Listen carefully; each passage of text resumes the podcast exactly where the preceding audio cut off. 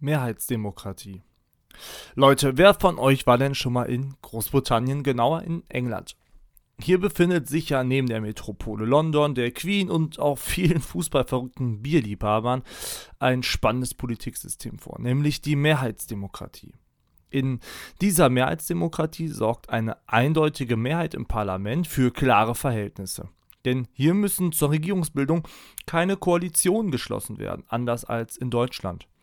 Koalitionen sind auf Zeit geschlossene Zusammenarbeitsphasen, in denen Parteien, also verschiedene Parteien, eine Regierung bilden. Da dies in Mehrheitsdemokratien nicht nötig ist, liegt die politische Gestaltungsmacht der Einregierungsmacht eben auch nur in der einen Hand, also bei einer Partei. So ist ganz klar zu erkennen, wer für die Politik, die im Land gemacht wird, zuständig ist. Hier lässt sich also eine klare und eindeutige Zurechenbarkeit von Entscheidungen finden, die eine klare Konfrontation zwischen Regierung und Opposition erlauben und auch sichtbar machen. Deshalb wird diese Politikart auch als Redeparlament bezeichnet, weil die Auseinandersetzung im Parlament hierbei sehr wichtig ist und auch einen großen Teil des Tagesgeschäfts ausmachen.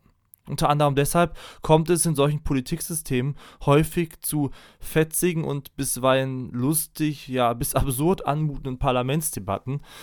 Gerade im englischen Parlament. Auf YouTube finden sich dazu äh, massenweise unterhaltsame Videos. Könnt ihr gerne mal reinschauen. Danach werdet ihr wahrscheinlich wie Obelix aus Asterix und Obelix durchaus zum Schluss kommen. Die Briten, ja, die spinnen nun mal.